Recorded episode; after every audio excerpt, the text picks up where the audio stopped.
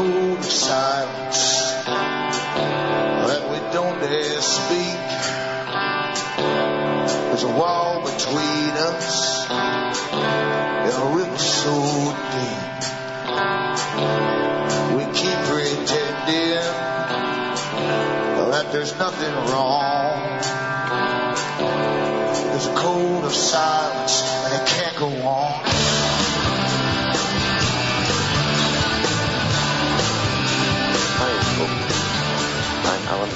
This is Cutting Through the Matrix on the 5th of November 2008. Newcomers, look into cuttingthroughthematrix.com, and on the website you'll see lots of previous talks I've given, where I try to tie a lot of machinery together that creates this big system that we live in. And I try and show you how we're guided down through time by those who do the planning. And after all, if we don't plan our own future, someone else will. That's the history, really, of what they call civilization. Civilization itself is not just a, a progress towards something. No one defines progress at the lower levels. Be things to do with technology and toys that are given to us. It's much bigger than that. It's progress towards a particular ending, a planned society under a single world type system. And I try to tie it together by showing you the big players that are involved, the big think tanks that create public policy, and your governments that sign these policies basically into their format and their laws, which affect all of us. Also look into Alan Watt Sentient Sentinel.eu for transcripts which you can download written in the various languages of Europe. And I'm sure everyone is probably happy to get the, the main election over and done with, and the hoopla is over, and all the pre-written, scripted speeches are, have been made, and the public are ready to have another few years of another bunch coming in and decimating their purses as we move towards, as I say, this brave new world scenario. Now that the fascist side has set up the machinery over the last few years for world total control and also at home as well for total individual scrutiny and observation, we now have the other side coming in to complete it at home. And that's what's going to happen now as they basically Sovietize the system in the US. And Canada, of course, will follow suit because we're part of the, of the American conglomerate. We're being amalgamated into the Americas once again. And it wouldn't matter if you had a Muppet put in there. I was thinking that today, that um, the Cookie Monster wasn't bad. At least you could play the drums, you could do something of some use, and he had some originality in him. Whereas the guys that we are given are given basically to the public because of supposed backgrounds, which are generally pretty well fictitious. They have as much in common with the working people as, well, the Queen does. And you'll find the policies that are put in now have been, already been written up long before this person was even picked and chosen to be the president, and of course not by the people. It's sad to live so many years and watch the same game in every country across the world with this party and that party and how they play this tandem game of theirs, this ping pong game to keep the public from having natural revolutions. It's, it's really something because growing up in Europe, I used to watch the Labour Party coming in and they were basically the Democrats and they'd always nationalize things and they'd run up massive bills, etc., of public uh, tax money and squander it. And then they said they'd have to privatize it when the, when the conservatives would get in. And they would then privatize it and, and basically sell it off to their buddies for peanuts after the taxpayer with the previous bunch had renovated the whole system and paid for it. And this went back and forth uh, for my whole lifetime, basically, when I lived over in the UK. The same thing is happening in America with public-private agreements. I'll be back with more about this after the following break.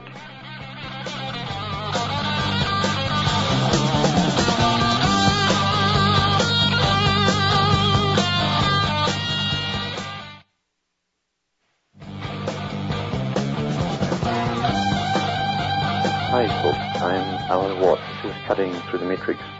And I'm talking about how the big game works. As I say, when one side is in, they tend to nationalize things, pump public money into it, put the taxpayer on the hook for repairs to big institutions, the institutions being railways and things that we really need to keep the system going of commerce and so on.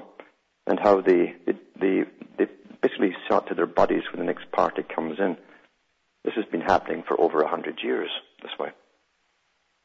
And in democracy or democratic countries, we tend to vote the last bunch out when we get so sick of them because they, we see through their arrogance, the average Joe in the street sees through their arrogance, we see the money they squander, and it's no coincidence that the big bubble in the financial sector was meant to burst just before this election to make sure that the boy who was authorized to get in did get in. And it was also interesting to hear the Canadian press commentating on his speech. And these speeches at the end, of course, are written maybe a year ago in case they win. And uh, it was interesting to, to hear that the commentator said that there's nothing you can pin Obama down on because everything he says basically is emotion, it's emotively based, and there's no real facts there. You get statements like the American dream, so you're going to have another dream for a few years. And New Dawn, of course, was mentioned, very occultic, and something about the light and all that. Again, occultic coming in. Religious terms as well, but nothing concrete to do with any policies.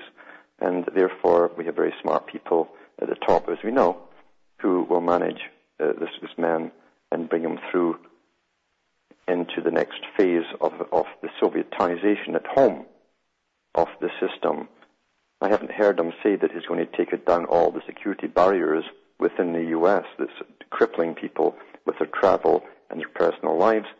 I've heard none of that. In fact, if anything, he's standing up for the military abroad and all the usual stuff. So he's a systems man. And unfortunately, all those who cried and did the Hollywood stuff for him last night will take a few years to find this out. But that's tough cheese because the masses never really look too deeply into anything anyway. They want a savior. They want someone who's a god, uh, a big Santa Claus that will fix everything for them personally, uh, very quickly. And just, it reminds me too of the old biblical idea of an ancient Israel that uh, could commune directly to its God. Everyone could commune directly to the God and they wanted a king, like all the other tribes around them, a representative on earth. And of course, once you got the king in, then you've got to get him a big throne and get him fancy clothes and keep him in style. And you go the way of the world. But it's also human nature. People want to worship humans. And everything today is public relations. The whole image of those who supposedly run for candidacy is created. It's a fiction that's projected to the public. There's nothing about these people or their lives that that isn't that we're being we're told about that is that isn't either fictional or very very dressed up for public consumption. That's how it is. And as I say, it wouldn't matter if you had a Muppet in, because those behind the scenes will still run this part of the, the game as well as they have in the past. And that's all I have to say about politics, because I've never really got involved in politics in my life. I've watched them. I've analyzed them. I know the games. And as I say, when you go into really deep study to find out big think tanks, think tanks and organizations like the Council on Foreign Relations that have their men scattered throughout government and bureaucracy. They also have their men often in politics as well and they're supposedly a non-political organization, and yet everything they've ever published about what they'd like to happen in the world just comes about because they do create public policy for governments, just like the Rand Corporation. Look at the big players in the Rand Corporation that's always advising governments on the future, and you'll find most of them are all CIA and FBI employees. That's the reality of the world. Those who believe in democracy live in a total and complete fiction. Run by Hollywood, directed by Hollywood, speech written by Hollywood, false emotive content about dreams and so on. And that's all you get is the dream. Or generally is the nightmare. So help us all. Now, what's also happening in this world is something to with the Middle East.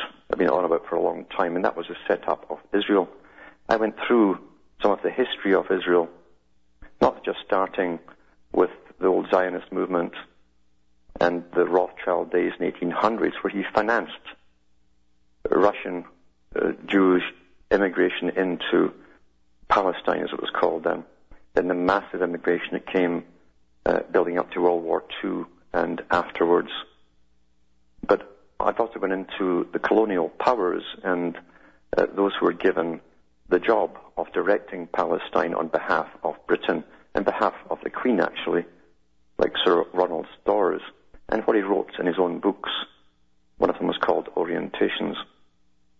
And he gives the history of the build-up of this future state of Israel.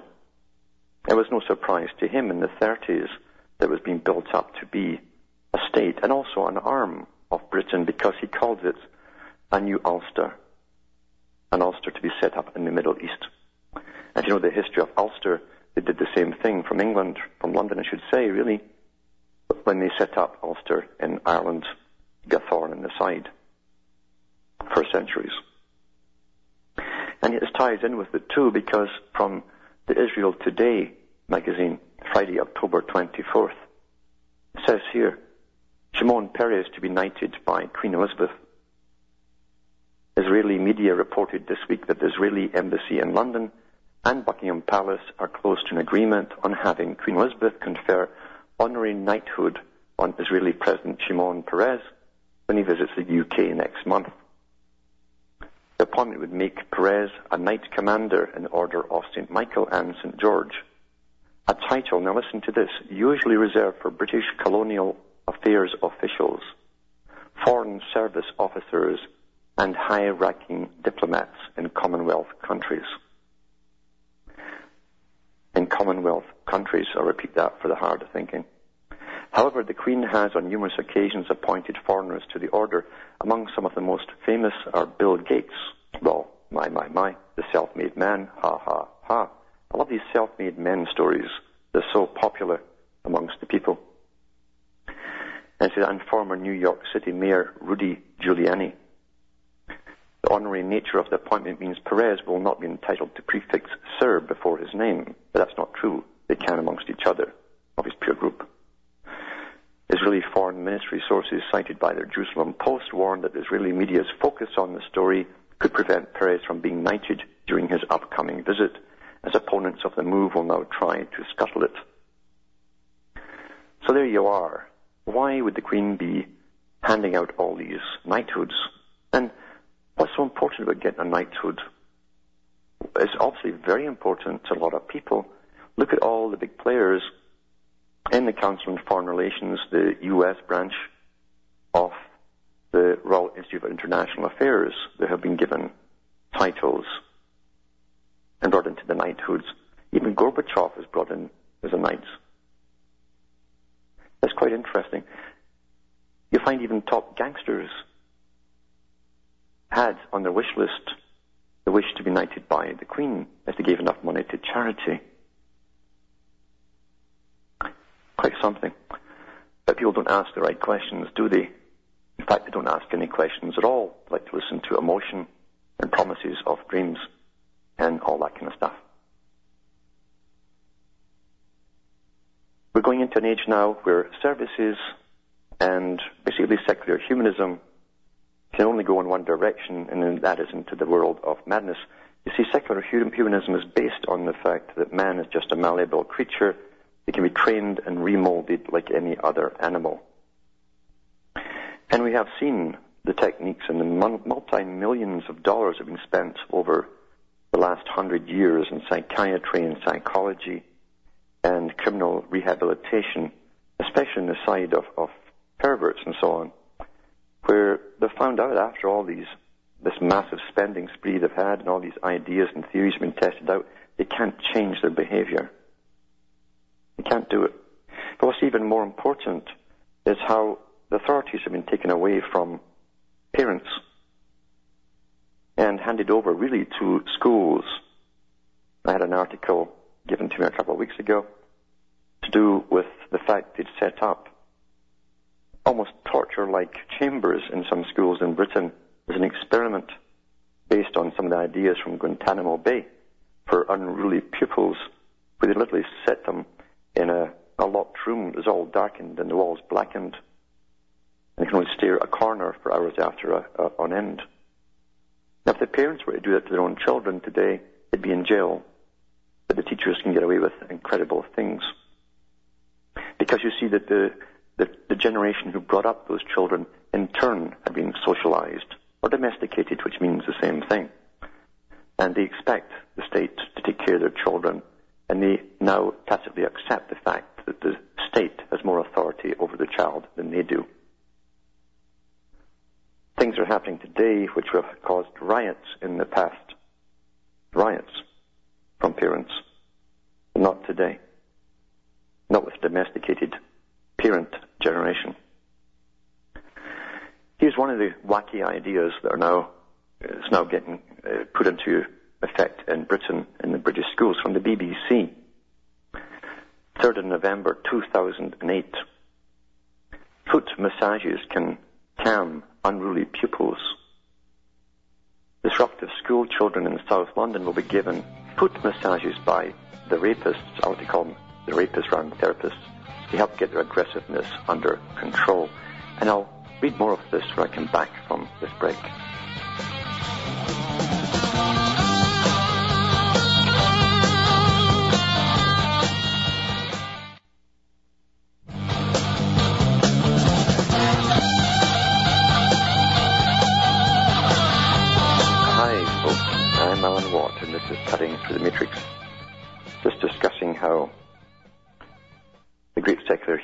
That run the world have now decided that the problem with young men become unruly in school is they need their feet massaged, apparently, and they spend big money to do so.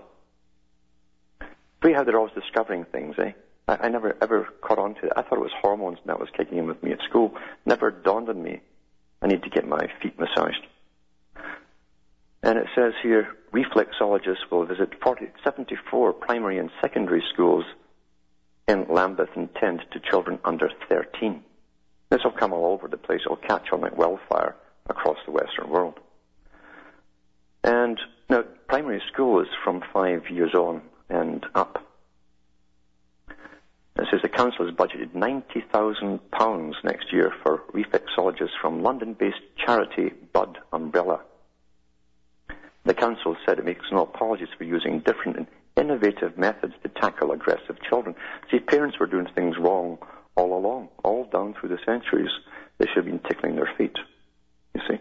That's the, mind you, not anyone can tickle it properly. You need a properly trained reflexologist, apparently, to get the proper, you know, yin and yang pressure points.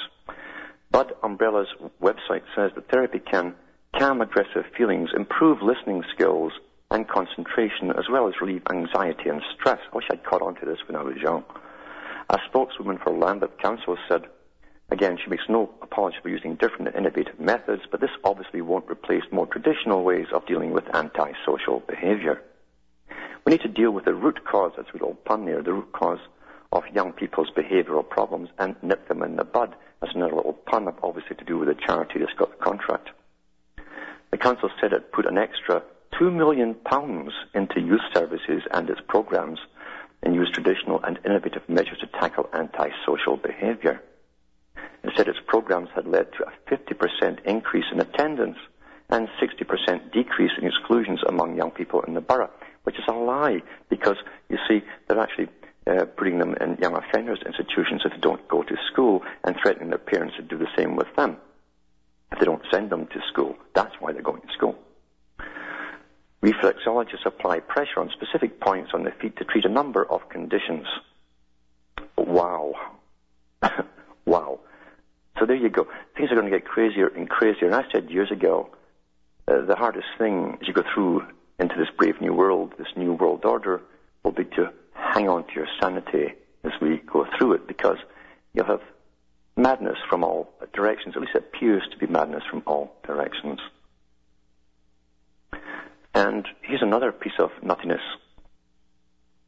And lots of nuttiness because there's so many stories out there to try and spin a truth away from the facts and the truth. Generally, when something is exposed, it's to, intended to cover up something else which is becoming known to the public. So we're spun off in a different direction. We know that autism has been skyrocketing since, oh, the 60s, really, 50s and 60s. And we know that we had pretty well low levels of it before certain vaccinations were given to children. The new type of autism generally comes in within a week to two weeks after the child has been given its first major three shots, the triple, triple shots. And about, uh, about 18 months of age, and then it suddenly deteriorates. The child, the child deteriorates and stops saying mama, daddy, and so on. And I want. Doesn't say that again. And here's what the experts have come up with from the BBC, 4th of November 2008 rainfall autism theory suggested. Rainfall, people are getting paid to come up with these theories, you know. Increased rainfall or something linked to it may be connected to the development of autism, scientists say. The theory is based on child health and weather records from three U.S. states, but has been given an icy reception by UK experts. That's how the British humour is, an icy reception. The work appears in archives of pediatrics and adolescent medicine rising rate of autism up by some measures from 1 in 2,500. That's what it used to be, one child in 2,500, and it's now 1 in 150 children. It's amazing. See, this is what I mean about when something as drastic as this happens and there's no crisis made about it, you can tell there's something else behind it. It's the same with the sperm count plummeting since the 50s in the males of the West. Every year they give us the data. Every year they tell us it's lower and lower. We're almost sterile. But there's no crisis made about it. Same here. It used to be one child in 2,500 would get autism. Now it's every child in 150. A child in 150 has been attributed mainly to improvements in the way doctors are able to recognize the disorder, which is utter rubbish because it's easily recognizable. However, scientists from Cornell University say this does not exclude a factor which may be independently increasing the number of children growing up with the condition. They calculate average annual rainfall for California, Oregon, and Washington state between 1987 and 1999, then looked at autism prevalence rates in the children growing up during this period. They found that rates could be linked to that amount of precipitation in a state between these dates. They added, autism prevalence was higher for birth cohorts that, that experienced relatively high precipitation when they were younger than three years. The reason for the link, if it exists, might not be directly related to rainfall, although the scientists said it was possible that the process of rainfall might affect the chemicals to which children were exposed while they're spraying the hell out of the skies. Have you looked up for the last 10 years? But this has been on for a lot longer than 10 years. And we're back with more after this break.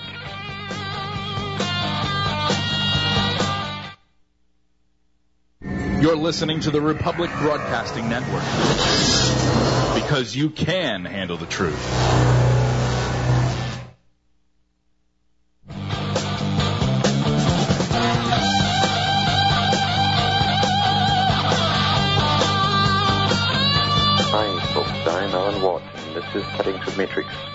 Through some of the nuttiness of today on tonight's show.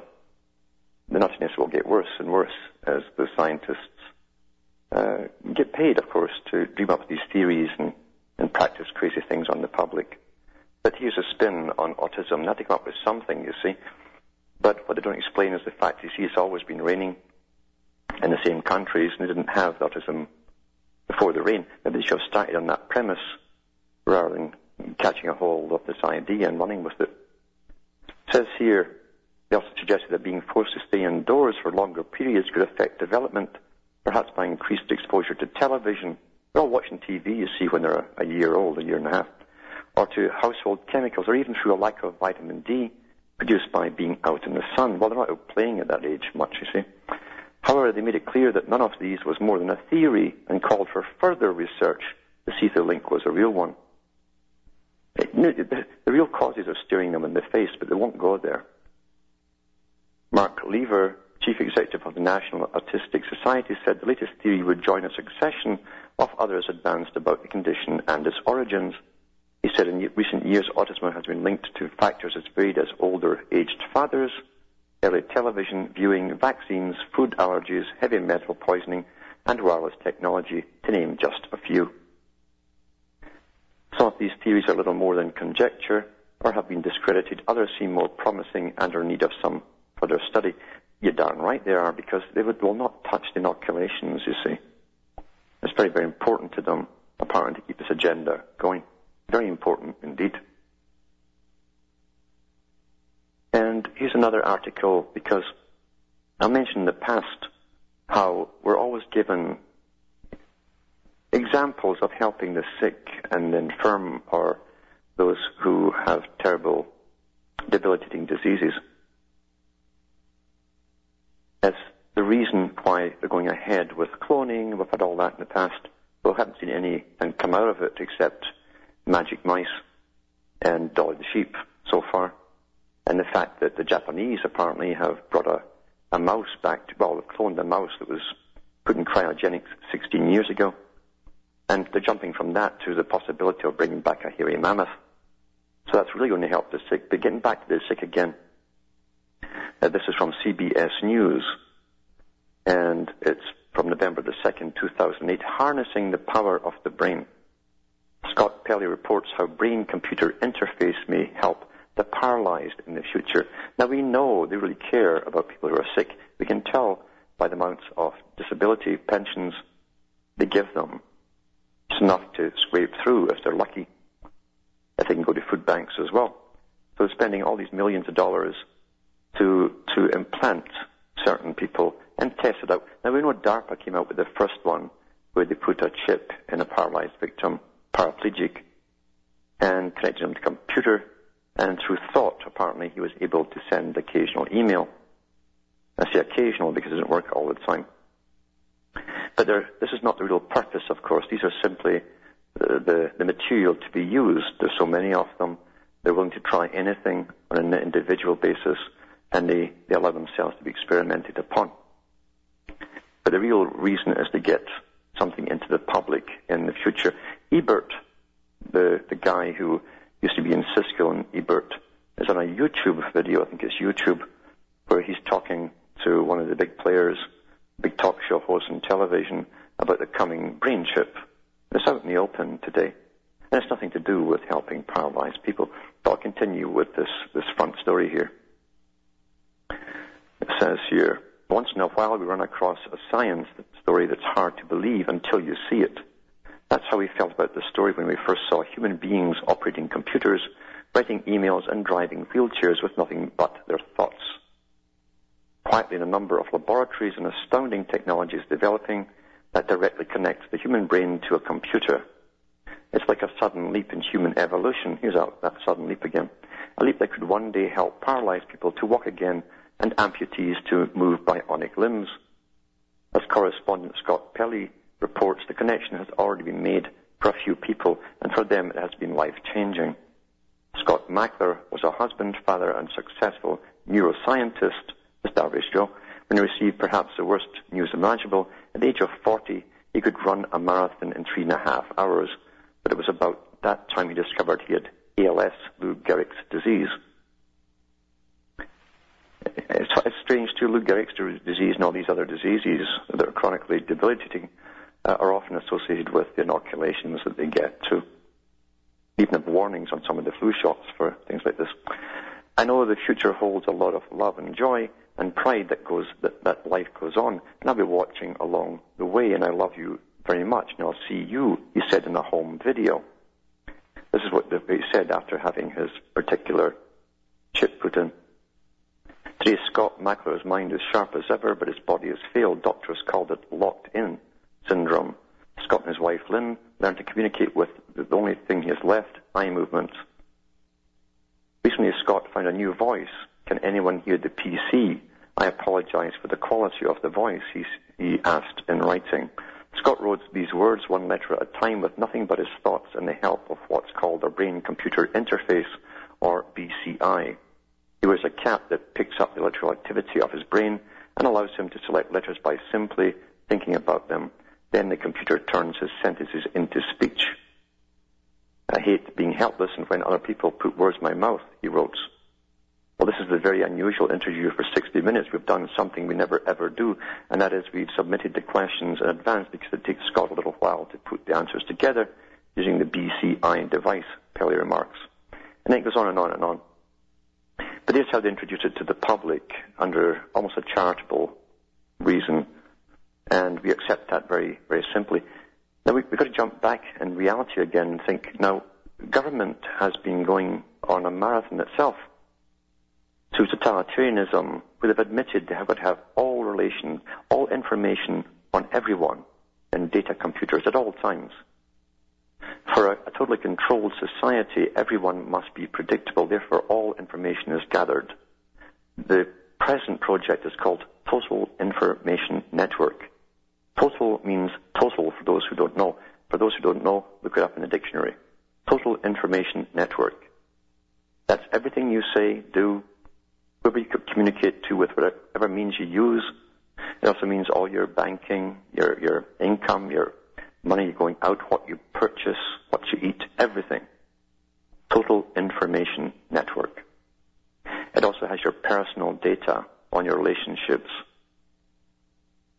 to the groups you attend, to people you know, and then what their relationships are as well. And this is where the world is going. And if you think they're going to give you these brain chips and these computer interfaces to help you, you're up a gum tree. Think of the power. Think of the power that governments will have when they have the, the ability to monitor every individual and not only a one-way monitoring, they can also put information back in. In other words, someone's programming you and something's interfacing with you. And that really is the goal because I've read the documentation before from the first major science meetings at the Loyola University in Louisiana when the world science community got together dealing with the brain chip and how they would get the public to accept it. It's all ready to go, they said. It's only a matter of getting the public to actually accept it. And they said that this would be done mainly through fiction, through movies and novels, science fiction, and so on. And sure enough, the meeting was almost over, not quite over, and that movie came right out. To do with a brain chip with the main character in a world where everyone was brain chipped in, in the movie. So that's how it's done. And the whole idea is to monitor people. They also said at that meeting that regional computers, the regional is uh, a term that's used now for areas countries are grouped together, but it also means centralization when you go into documentation on regionalism. Centralization. Centralization. So centralized computers will be able to program you and everyone else in that area. And they said that you won't have your own voice in your head. You'll have many whispers of many people as information goes back and forth from people uh, to the central com- uh, computers and data is fed to the people from the computers. You won't have peace and quiet anymore. So now all I have to do is to get the people to accept it. And that will come with the next big crisis that comes along. And when they can tell you, which they will, that they can calm you down by using your own chemicals in your, in your body, your own uh, brain chemicals to tranquilize you, simply by stimulating uh, a part of the brain through the help of these chips. That will be a side effect of it. People will love it. People will love it. And for very few people, they'll have to mandate and force them because they won't take it. Most people will take this technology. I can guarantee it. I'm not being pessimistic. I just, I just watch the masses. And I talk to the masses often. Now, we'll go to the callers now. I can get this page up again. And see who's on the line.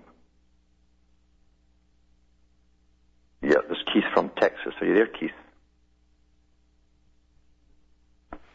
Okay, is Elena there from Texas? Elena. Hello? Okay. Is Judd from New York there? Hello? No? Hello? Hello? Alan? Yeah, yes. Hey, how you doing? I'm hanging in here as always. Did you see any chemtrails today? Eh, pardon? Did you see any chemtrails in the sky? I saw lots of them today, yeah. Same old time over here too. Um, I don't know. Um, I wanted to tell you. Um, I don't know because every everybody's talking about um, I don't know the election now, and I don't watch the, the TV at all. Yeah. And it's funny how like even when you avoid the TV, you still get propagandized by the people who are watching the TV. I know, I know. And they'll even use the phrases that, that's downloaded into them back to you. Yeah, and, and today at my job today, somebody comes in. hmm It's a black guy, and he's like, gives me a high five. He's like, yeah, we did it. Yeah. I'm looking at him like, what did what did we do? Yeah. And how what's that going to change? hmm And then he looked at me and he thought about it. and He came, came to his senses. He's like, you're right. That's right. and it, and, it, and it reminds me of a quote I was reading in in uh, Jacques Ellul. I don't know. Mhm. Can I read it? It's a paragraph. yeah. And he says, modern man can think only in terms of figures, and the higher the figures, the greater his satisfaction. He looks for nothing beyond the marvelous escape mechanism that technique has allowed him to, to offset. The very repercussions caused by the life technique forces him to lead. He's reduced in the process to a near null- nullity. Even if he is not a worker on the assembly line, his share of autonomy and his and individuality initiative becomes smaller and smaller. He is constrained and, and repressed in thought and action by an omnivorous reality, which is central to him and imposed upon him. He is no longer permitted to display any personal power. Then suddenly, he learns that the airplane his factory manufactures has flown at 700 miles an hour. All his repressed power soars into flight in that figure. And to that record speed, he sublimates everything that was repressed in himself. He has gone one step further toward fusion with the mob, for it is the mob as a whole that is moved by a performance that incarnates, incarnates its will to power. Every modern man expresses his will to power in records he has not established himself. Yep. Yeah. That says it all. yeah. It, it does say it all. It's true enough. Um, when you see millions of people all, all expecting someone they don't even know, all they have is, is the public relations projection they've been given Yeah. about an individual. In an age where they admit at the top that, that, that governments, there's so many governmental departments, no one person can even eh, get used to them all and count them all. There's that many of them, never mind the president. But they expect one person to make everything just better. It's like a, ch- a child, you know, who cuts his hand uh, and he goes up to daddy or, or mummy and says, kiss it better. Uh, make it all better for me. That's how they, they, they, they, they, they treat people uh, like deities. It's just astonishing. And more so in America because, again, they've, had, uh, uh, they've been brought up by Hollywood.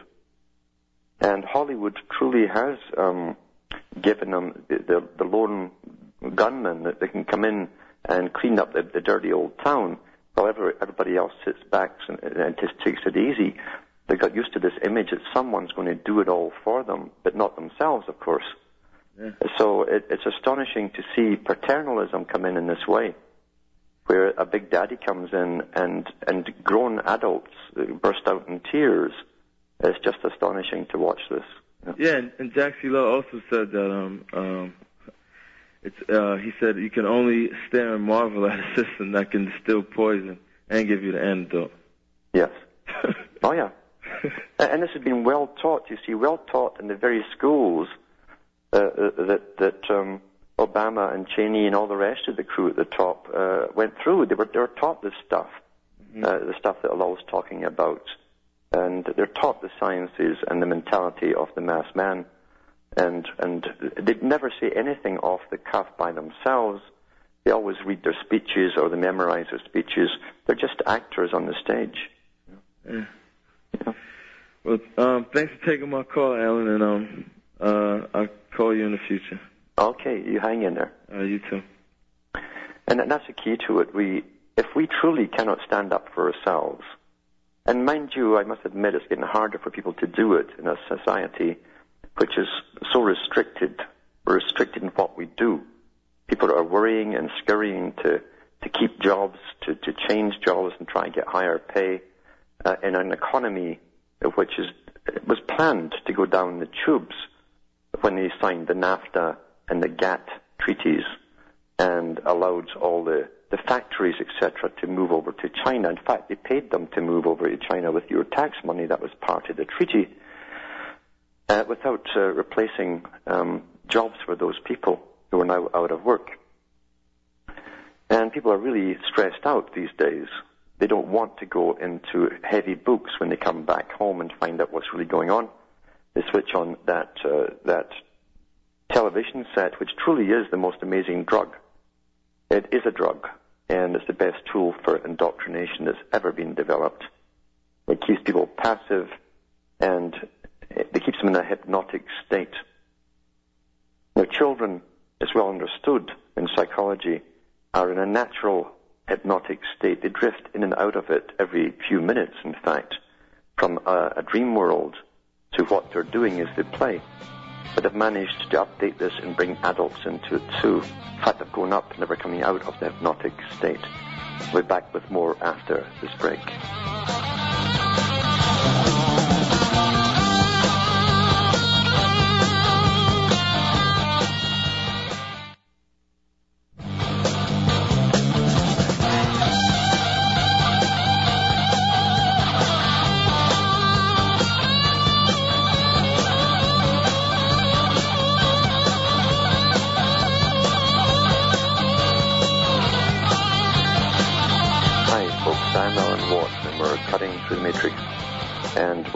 Andrew from British Columbia is there. Uh, are you there, Andrew?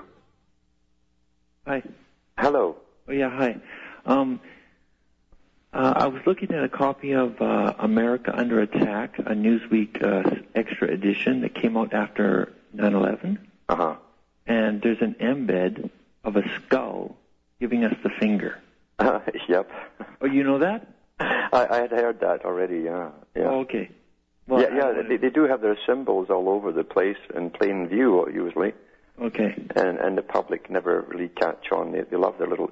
Disney is the same. I don't know if you looked at Disney cartoons, and they'll have uh, phallic symbols and penises in their background and stuff. Yeah. There's a whole bunch up on on uh, YouTube on that. Right. They, but they do love to put it in plain view, and the public never never seem to catch on. You know. Yeah. Well, it's almost like they're inviting us to catch on. It's, it's yeah, it's taunting us is taunting us at the same time. And, and again, it's also saying, well, what are you going to do about it, you know? yeah.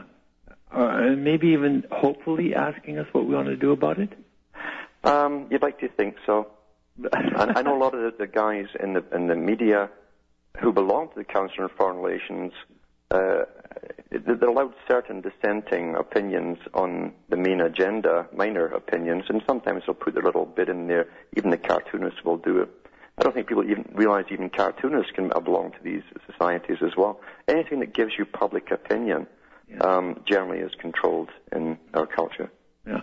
Another thing about this uh, um, this um, Newsweek image uh, about not after 9/11, it's um, if you if you look at it, it's, it's the extradition America under attack. Mm-hmm.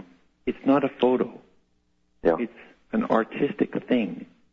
And An artistic rendition, yeah. Exactly. And if you look at it, it's a, a serpent attacking a sh- an, an unwitting sheep.